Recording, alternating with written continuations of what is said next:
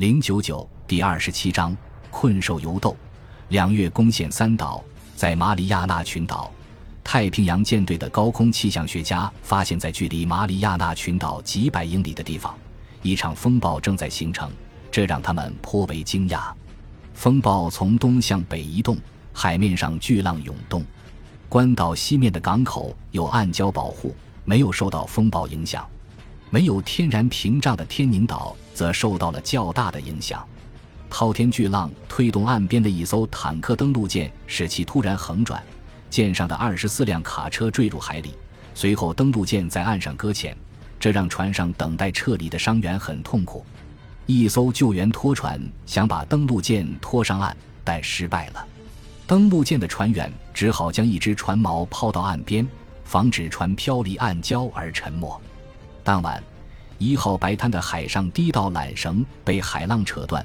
第一道被冲上海滩，二号白滩的码头支柱也被海浪冲断，堆积在珊瑚礁上。这些设施至关重要，特纳命人将这些残存设施拖到天宁镇重新组装。哈里希尔取消了用船只进行登陆的作战计划，并命令他的运输分队和大部分小型船只前往埃尼威托克岛。由于海上运输基本中断。只能借助能驾驭巨浪的水陆两用运输车运送弹药。一支 C 四七运输机中队负责提供短程穿梭服务，从色班岛飞过来，投放应急物资和转移伤员。天宁岛上，美国海军陆战队第二师和第四师分别从左右两翼冒着连绵阴雨，继续火速向南推进。七月三十日下午，海军陆战队第二十四团占领了天宁镇。途中遇到一小股日军的抵抗，但旭方大佐原本打算用作抗敌大本营的天宁镇，基本上已被日军遗弃。海军陆战队估计旭方会让他的部队驻守在天宁镇南部做最后一搏。虽然天宁镇周围都是山区，但岛屿南端的悬崖更适合防御。悬崖附近是三座海拔五百多英尺的山丘，是一个位置极好的天然军事要塞。第二天。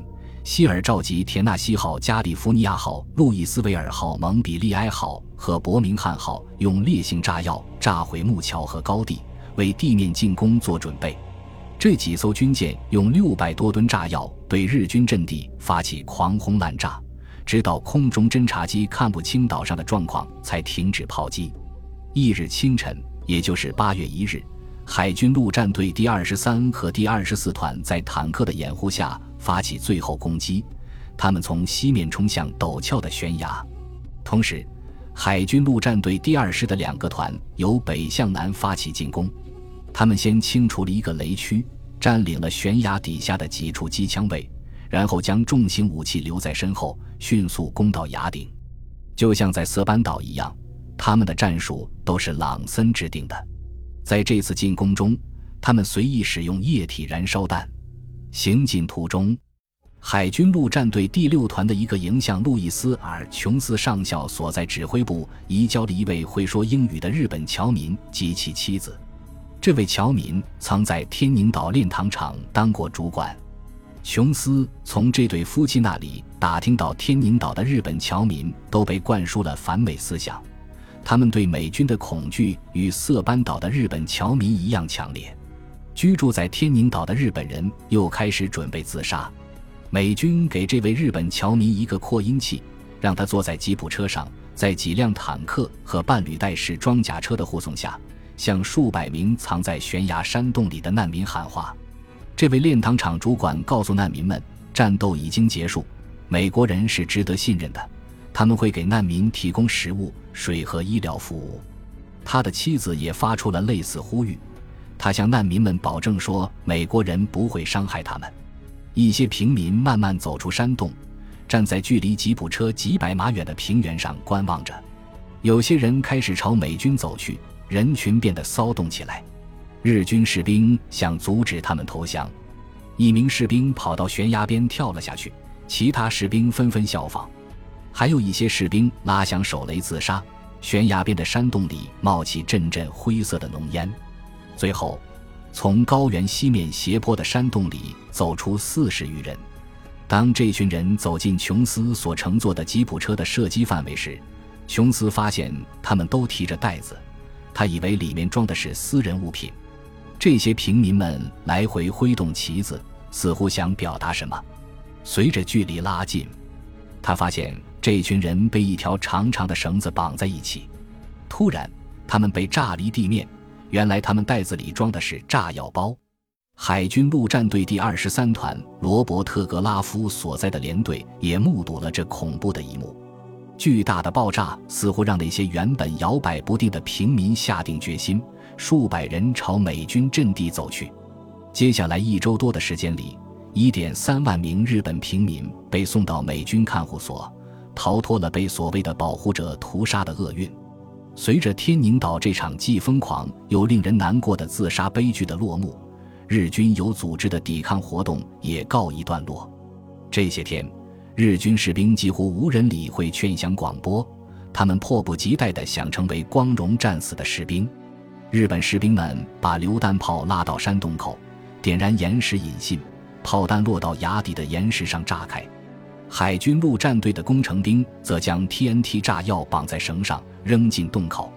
一些日本妇女和孩子刚从一处山洞里走出来，就被日军士兵击毙了。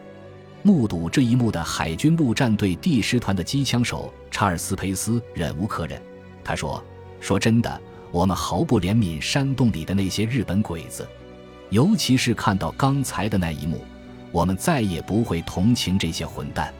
我相信目睹这件事的人，在未来很长一段时间都不会忘记这一幕。”八月一日晚上七点前，施密特将军宣布天宁岛已经安全，但是。肃清残敌与进攻一样，危机四伏。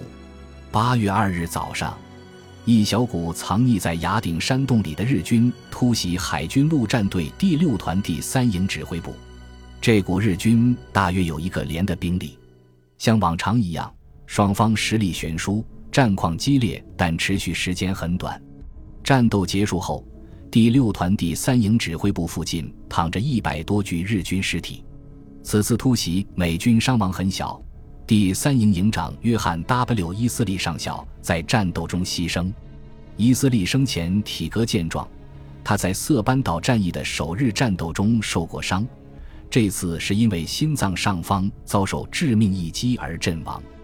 掌管天宁岛陆基航空队的日军海军中将角田觉志也在同一天消失。据说。身为日军第一航空舰队司令的角田觉志，尝试过乘救生艇离开天宁岛，然后在日军潜艇的接应下撤离。这一计划被美军挫败后，他和参谋从天宁岛东岸的岩缝中逃脱，不知去向。接替角田觉志职务的海军中将大西隆治郎在当天抵达马尼拉，重新对部队下达了命令。大西隆治郎对一名属下说。只有一个办法可以让我们微弱的兵力得到充分利用。他提议采用一种新战术，即敢死冲撞攻击。这些所谓的神风特工队源自马里亚纳海战中日本战斗机的自杀式袭击，也是日军在马里亚纳海战溃败所造成的消极影响之一。卡尔摩尔与凯利特纳、哈里希尔一起参加了在天宁岛举行的升旗仪式，随后。他们乘坐吉普车参观整个岛屿，他们视察了将科罗拉多号和诺曼斯科特号打得措手不及的岸炮残骸。在距离海岸较远的一片缅栀花中，有一处更陈旧的废墟，那是两根长满苔藓的巨石柱，每根石柱的直径约为四英尺，高十五至二十英尺，被一块碗状的巨石压着。摩尔觉得这些巨石柱与复活节岛巨石阵相似。也许是一个消失的种族所留下的遗迹，他说：“没人知道他们是什么东西，也没有人知道他们为什么会出现在这座查莫罗族居住的小岛上。按照当地传说，查莫罗族有一位名叫塔加的酋长，他的孩子都拥有不朽的灵魂，而这些灵魂都被困在这两根石柱之中。由于灵魂被尘封，只有推倒这两根石柱，他们的灵魂才能升天。”以前，村里一共有六根石柱，呈平行排列，被用作一个大型地窖的地基。